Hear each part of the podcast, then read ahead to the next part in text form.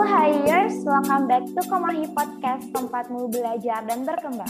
Senang sekali saya Heni Siregar dari HI 2020 kembali lagi menyapa pada episode kali ini.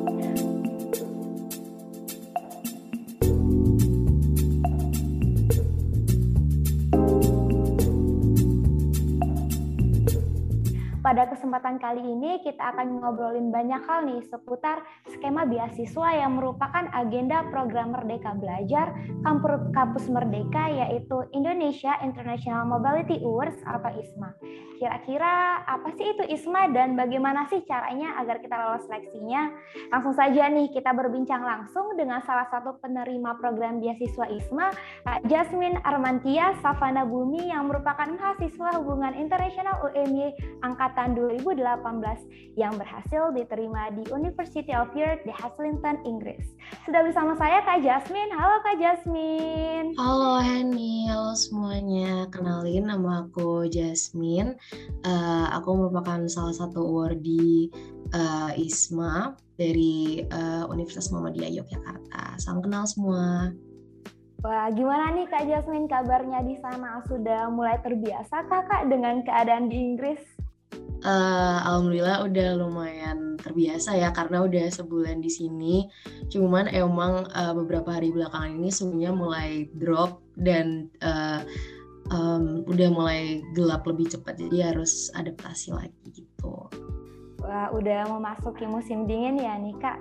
Nah nih Kak, uh, terkait kan kita ini sedang berada di masa COVID-19. Gimana nih Kak uh, suasana COVID-19 di Inggris? Apakah masih menerapkan protokol kesehatan yang begitu ketat atau gimana nih Kak di sana? Oke, uh, jadi sebenarnya tingkat kasusnya itu hariannya sama ya kayak Indonesia atau bahkan sebenarnya lebih tinggi. Tapi untuk protokol kesehatannya sendiri di sini nggak seketat di Indonesia. Contohnya uh, hampir semua public spaces, sekolah, universitas itu udah buka, udah offline dan kita pun di area-area tersebut juga dibolehkan untuk Eh, nggak uh, pakai masker karena uh, herd immunity-nya tuh udah tinggi gitu. Tapi memang tetap uh, direkomendasikan untuk pakai masker dan jaga jarak. Wah, sepertinya prokesnya udah lebih longgar ya, Kak.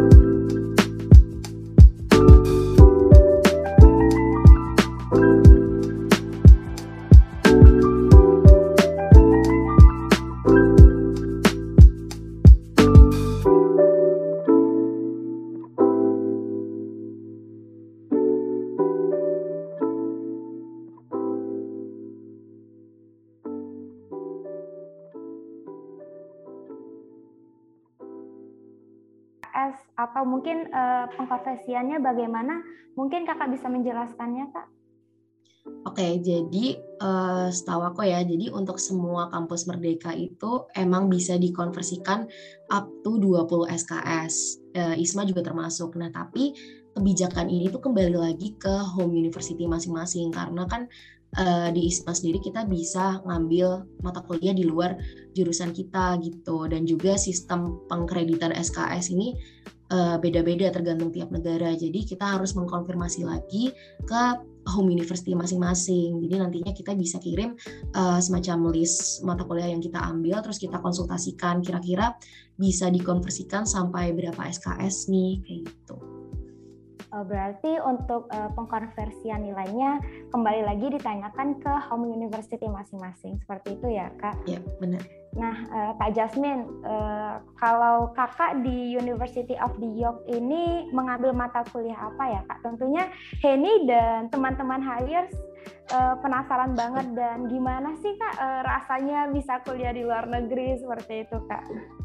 Oke, uh, jadi uh, aku untuk ISMA ini memang sengaja ngambil mata kuliah di luar jurusan aku sekarang, hubungan internasional, karena aku ya pengen explore bidang lainnya aja gitu. Jadi aku ngambil dua mata kuliah di marketing, satu mata kuliah politik, dan satu mata kuliah yang emang wajib dari KUI-nya sini. Jadi aku ngambil consumer behavior, essential of marketing and communication, aspect of international politics, dan uh, mata kuliah interkultural kurang lebih kayak gitu. Jadi uh, per semesternya di sini cuman ngambil tuh kurang lebih uh, untuk yang internasional gitu ya cuman ngambil empat mata kuliah.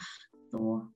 Wah keren banget nih kak Jasmine. Uh, selain uh, itu gimana sih kak uh, sistem perkuliahannya di University of York ini? Gimana sih suara uh, suasana kampus dan mahasiswanya di sana Oke, okay, uh, eh, jadi ini aku awalnya cukup culture shock gitu ya, aku kaget gitu. Jadi sistem kuliah di sini tuh ternyata agak beda. Jadi untuk setiap mata kuliah itu kita tuh ada yang namanya lecture sama seminar uh, tip kelasnya gitu. Jadi lecture ini gimana ya kayak biasa dosen ngasih materi terus kita belajar tentang materi tersebut. Nah tapi yang seminar ini agak unik gitu. Jadi uh, kita seminar ini kayak semacam FGD gitu ya. Jadi kita dikelompokin dan kita diberikan pertanyaan uh, terkait materi yang udah diajarkan di lecture. Jadi di seminar tersebut kita harus uh, membahas pertanyaan tersebut dengan uh, grup yang udah ditentukan. Kemudian kita harus mempresentasikan jawaban kita ke satu kelas gitu. Dan itu untuk setiap matkul tuh ada seminarnya kurang lebih kayak gitu. Dan uh, apa ya? Menurutku suasana belajar di sini sangat kondusif dan mendukung sih kayak fasilitasnya tuh cukup memadai terus uh, apa perpustakaannya juga buka sampai malam jadi enak banget dan banyak study area banyak uh, resources gitu. Terus juga email kampusnya itu kita bisa pakai untuk bisa akses berbagai macam website gitu kayak jurnal publikasi buku. Kita juga dapat uh, akun zoom gratis dapat Google Drive dapat Spotify gratis juga jadi kayak gitu jadi cukup ya cukup mengakomodir lah Wah keren banget nih kak. Berarti yang membedakan itu sebenarnya hanya di bagian uh, seminarnya tadi itu saja ya kak? Mm -hmm. Seminar. Wah, uh, oh nah, sama nih, kak. ini sorry lupa. Uh, kalau di sini itu beban nilainya tuh cuma di uas. Jadi absen UTS tuh nggak masuk. Jadi beban nilainya tuh 100% uas gitu. Sorry sorry. Oh, berarti Berarti uh, rekapitulasi nilainya itu hanya dikenakan di UAS ya, Kak? Mm-mm, wah, wah, informasi yang baru nih, Kak, untuk teman-teman yang mungkin nantinya bakalan ngambil ISMA di University of York ini, Kak. Nah, Kak Jasmine, uh, kira-kira apa sih, Kak, yang membuat Kakak tertarik untuk ISMA ini? Atau mungkin uh, kenapa sih Kakak memilih kampus uh, University of York ini sebagai tujuan exchange Kakak? Apakah memang Kakak tertarik dengan Inggris atau bagaimana nih, Kak? Um, Oke, okay, jadi aku pengen ikut ISMA sendiri karena emang uh, pengen student exchange gitu kan dari dulu ya kayak study abroad gitulah. Terus ya mumpung ada kesempatannya kan dan fully funded juga jadi ya why not gitu. Eh, coba-coba kan nggak pernah salah kan. Terus juga kenapa aku pilih University of York itu karena memang uh, aku pengen ke Inggris gitu karena aku suka aja negaranya. Dan kenapa specifically University of York? Itu karena dia itu merupakan salah satu universitas yang tergabung di dalam Russell Group. Jadi Russell Group ini tuh semacam uh, asosiasi universitas yang fokusnya itu memang uh, di riset gitu. Dan nggak semua universitas di UK itu Russell Group. Jadi ya bisa dibilang kualitasnya cukup bagus gitu. Dan alasan lainnya itu karena uh, untuk program ISMA ini uh, York ini emang offer mata kuliah yang fokusnya ke marketing dan manajemen. Dan aku sendiri emang pengen belajar di bidang tersebut kayak social media and digital marketing. Jadi ya kenapa enggak gitu Wah, keren banget nih Kak alasan Kakak memilih uh, exchange di University of York. Nah, Kak, uh, untuk proses tahapan seleksi itu uh, ISMA itu sendiri, apa saja sih Kak uh, persyaratan yang harus disiapkan untuk mengikuti program tersebut, Kak? Oke. Okay. Uh, jadi persyaratan untuk ikut ISMA ini sebenarnya cukup mudah. Yang pertama itu uh, kita harus make sure kalau kita tuh mahasiswa semester 4, 5, 6 atau 7. Kemudian home university kita ini harus terdaftar di bawah uh, Kemendikbud. Kemudian yang lebih uh, dokumen gitu kita harus punya sertifikasi bahasa Inggris. Ini kita bisa pakai TOEFL ITP, IBT, IELTS dan IELTS atau Duolingo. Terus kita uh, harus memiliki rekomendasi dari home university dan juga kita harus memiliki IPK minimal sebesar 3. Jadi ya kurang lebih kayak gitu. Nah, untuk teman-teman hires nih mungkin uh, bisa nih dimanfaatkan waktunya yang berada di semester 4, 5 atau bahkan 7 untuk uh, mempersiapkan persyaratan mengikuti program ISMA ini nanti. Keren banget nih uh, Kak Jasmine dan tentunya teman hires. Untuk Kak Jasmine sendiri perlu waktu berapa lama sih Kak untuk menyiapkan diri dan tentunya mengikuti segala macam tes dimulai TOEFL dan segala macamnya untuk mengikuti program ISMA ini? Oke, kalau aku kemarin jujur cukup semua tuh serba mendadak karena aku juga belum punya sertifikasi bahasa Inggris. Jadi kayak serba ngebut gitu loh kurang lebih kayak dua minggu gitu. Tapi itu bener-bener nggak enak banget dan aku rekomendasiin banget untuk nyicil dari jauh-jauh hari kayak mungkin enam bulan sebelumnya. Jadi untuk belajar bahasa Inggrisnya dulu terus juga untuk tes-tesnya. Karena uh, tes untuk mendapatkan sertifikasi bahasa Inggris ini nggak setiap hari ada gitu. Jadi dia tesnya kayak sebulan cuma sekali dan itu nggak nggak di banyak tempat gitu. Di Jogja aja cuma ada berapa tempat. Jadi uh, menurutku harus kayak buat semacam timeline gitu ya atau jadwal kayak jadwal belajar untuk make sure semua materinya udah paham udah paham betul. Terus lihat nih oke okay, uh, eh, lembaga bahasa Inggris ini buka tes ini kapan gitu. Jadi semuanya udah siap sebelum tes itu gitu ya kurang lebih kalau mau aman sih enam bulan Wah sebenarnya uh, kakak uh, cukup mendadak ya kak untuk melakukan persiapan tes uh, bahasa itu sendiri. Nah hmm. uh, kak Jasmine, uh, apa sih kak uh, sekiranya tahap-tahap yang harus dilakukan atau tahap-tahap ketika uh, kakak mendaftar uh, di program exchange ISMA ini atau mungkin ada seleksi berkal, seleksi wawancara atau gimana? Mungkin uh, bisa kakak menjelaskan kak? Oke, okay, uh, untuk di ISMA sendiri ini tuh ada tiga tahapan. Yang pertama itu tahap internal. Jadi ini kayak semacam penyaringan di home university dan uh, untuk ini sebenarnya persyaratannya tuh kurang lebih sama kayak persyaratan yang uh, kita butuhkan untuk daftar ISMA. Tapi uh, ada beberapa persyaratan tambahan kayak misalkan scan paspor, motivation letter, terus juga surat rekomendasi dari fakultas. Jadi hal-hal uh, yang lebih mengarah ke internal kayak gitu. Kemudian kalau udah kita lolos nih tahap internal, nanti kita tuh bakal dapat surat rekomendasi dari home university. Nah ini surat ini tuh yang bakal digunakan untuk mendaftar di uh, website kampus Merdeka nanti. Jadi kalau udah dapat nih kita bisa daftar uh, beserta dokumen-dokumen yang dibutuhkan tadi kayak sertifikasi bahasa Inggris, uh, transkrip nilai kayak gitu.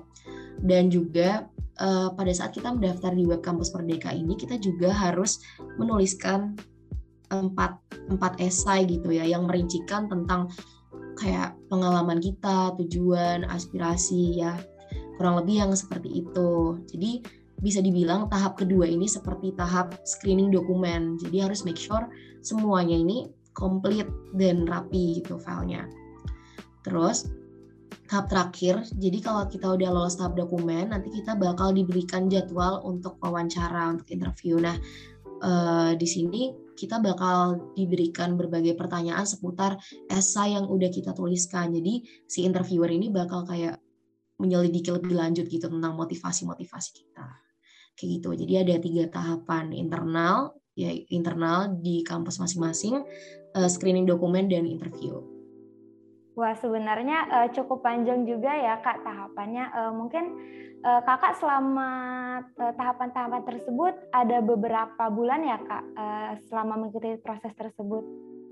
Um, kayaknya enggak deh. Pas itu kayak cukup cepat gitu kayak daftar tuh bulan Mei.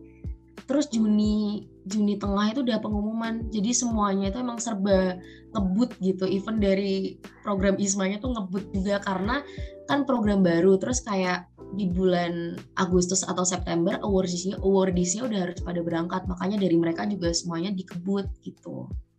Wah ternyata uh, waktunya cukup singkat ya kak ternyata. Nah kak, eh, setelah nih kak mengetahui hasilnya nih, kira-kira peserta yang lolos skema eh, pembiayaan ISMA itu akan mendapatkan fasilitas apa sih kak nantinya? Eh, apakah itu tunjangan bulanan atau bagaimana kak?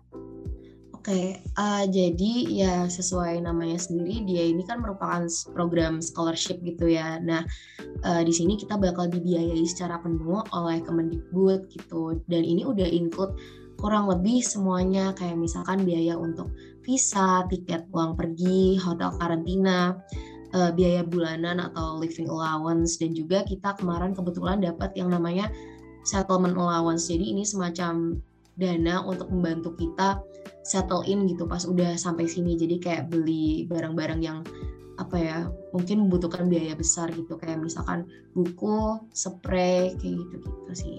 Hmm. Dia udah include semuanya deh. Wah keren banget ya kak, berarti fully funded ya kak untuk Isma ini sendiri.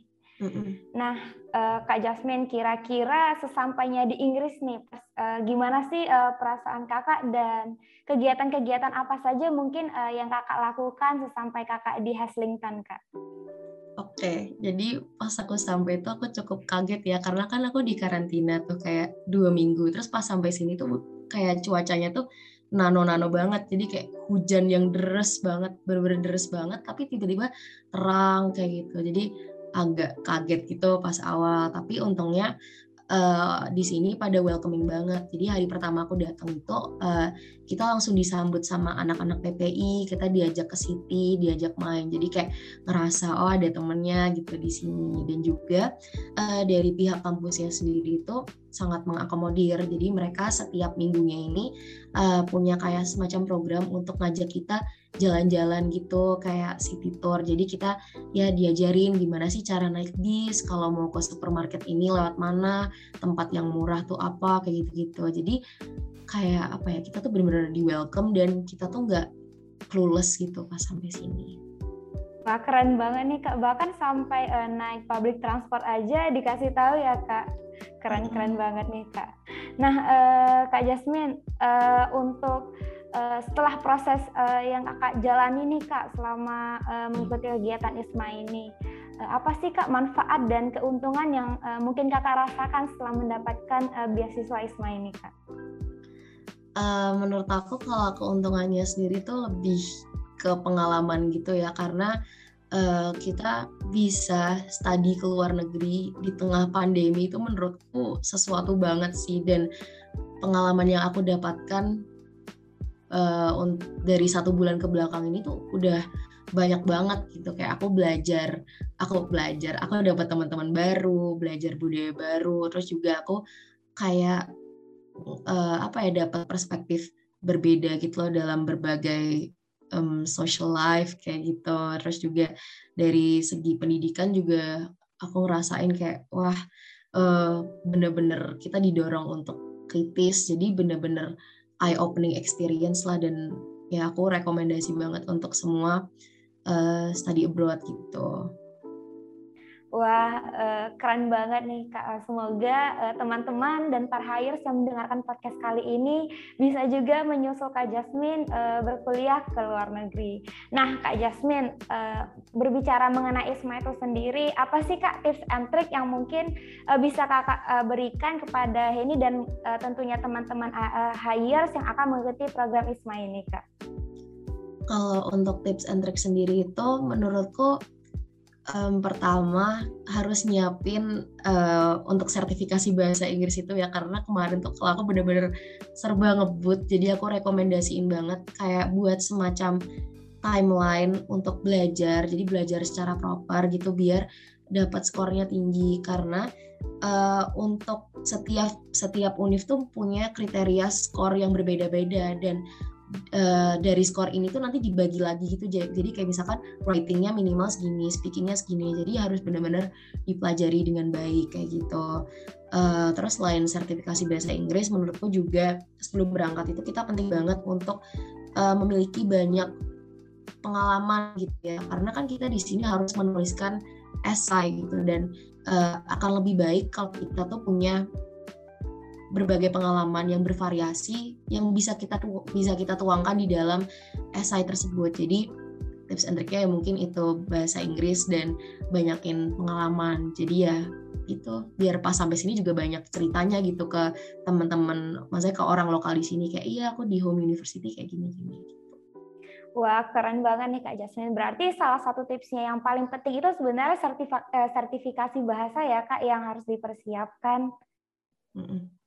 Wah keren banget nih Kak Jasmine. Uh, ternyata banyak value yang bisa uh, kita dapat dari podcast hari ini. Nah Kak Jasmine mungkin sebelum kita menutup perbincangan kita pada hari ini, apakah uh, ada pesan atau kata-kata motivasi nih Kak Jasmine buat teman-teman HIWMY agar semuanya semangat dan melanjutkan pendidikan bertaraf internasional? Um, Oke, okay. buat teman-teman HIWMY, uh, tetap semangat, jangan menyerah. Uh, kalau mau daftar ISMA, make sure semuanya dipersiapkan dengan baik, jangan serba mepet. Percayalah itu bakal membantu banget. Terus apa ya? Mungkin juga ini sih gak usah terlalu apa ya kalau bahasa Jawanya kayak gak usah terlalu ngoyo gitu kayak ya udah apa adanya aja just be yourself karena menurutku yang penting dalam beasiswa itu ya kamu menjadi dirimu sendiri gitu ya. Tetap semangat Oke, okay, just be yourself. Terima kasih banyak Kak Jasmine. Uh, semoga Kakak sukses selalu dan kami juga tentunya mengucapkan terima kasih sama Kak Jasmine. Semoga ilmu, pengalaman dan semuanya yang sudah Kakak sharing ke teman-teman HIers pada episode kali ini bisa member, uh, bisa bermanfaat dan memberikan positive values ke lingkungan sekitar. Sekali lagi terima kasih banyak ya Kak. Oke, terima kasih. Buat para HIers, kami tunggu partisipasinya di ISMA atau program beasiswa lainnya. Thank you HIers sudah dengerin podcast kita di episode kali ini. Sampai ketemu di episode selanjutnya. Jangan lupa untuk follow Instagram KomHIWMY, subscribe YouTube, dan media sosial lainnya. See you in our next podcast. Bye-bye!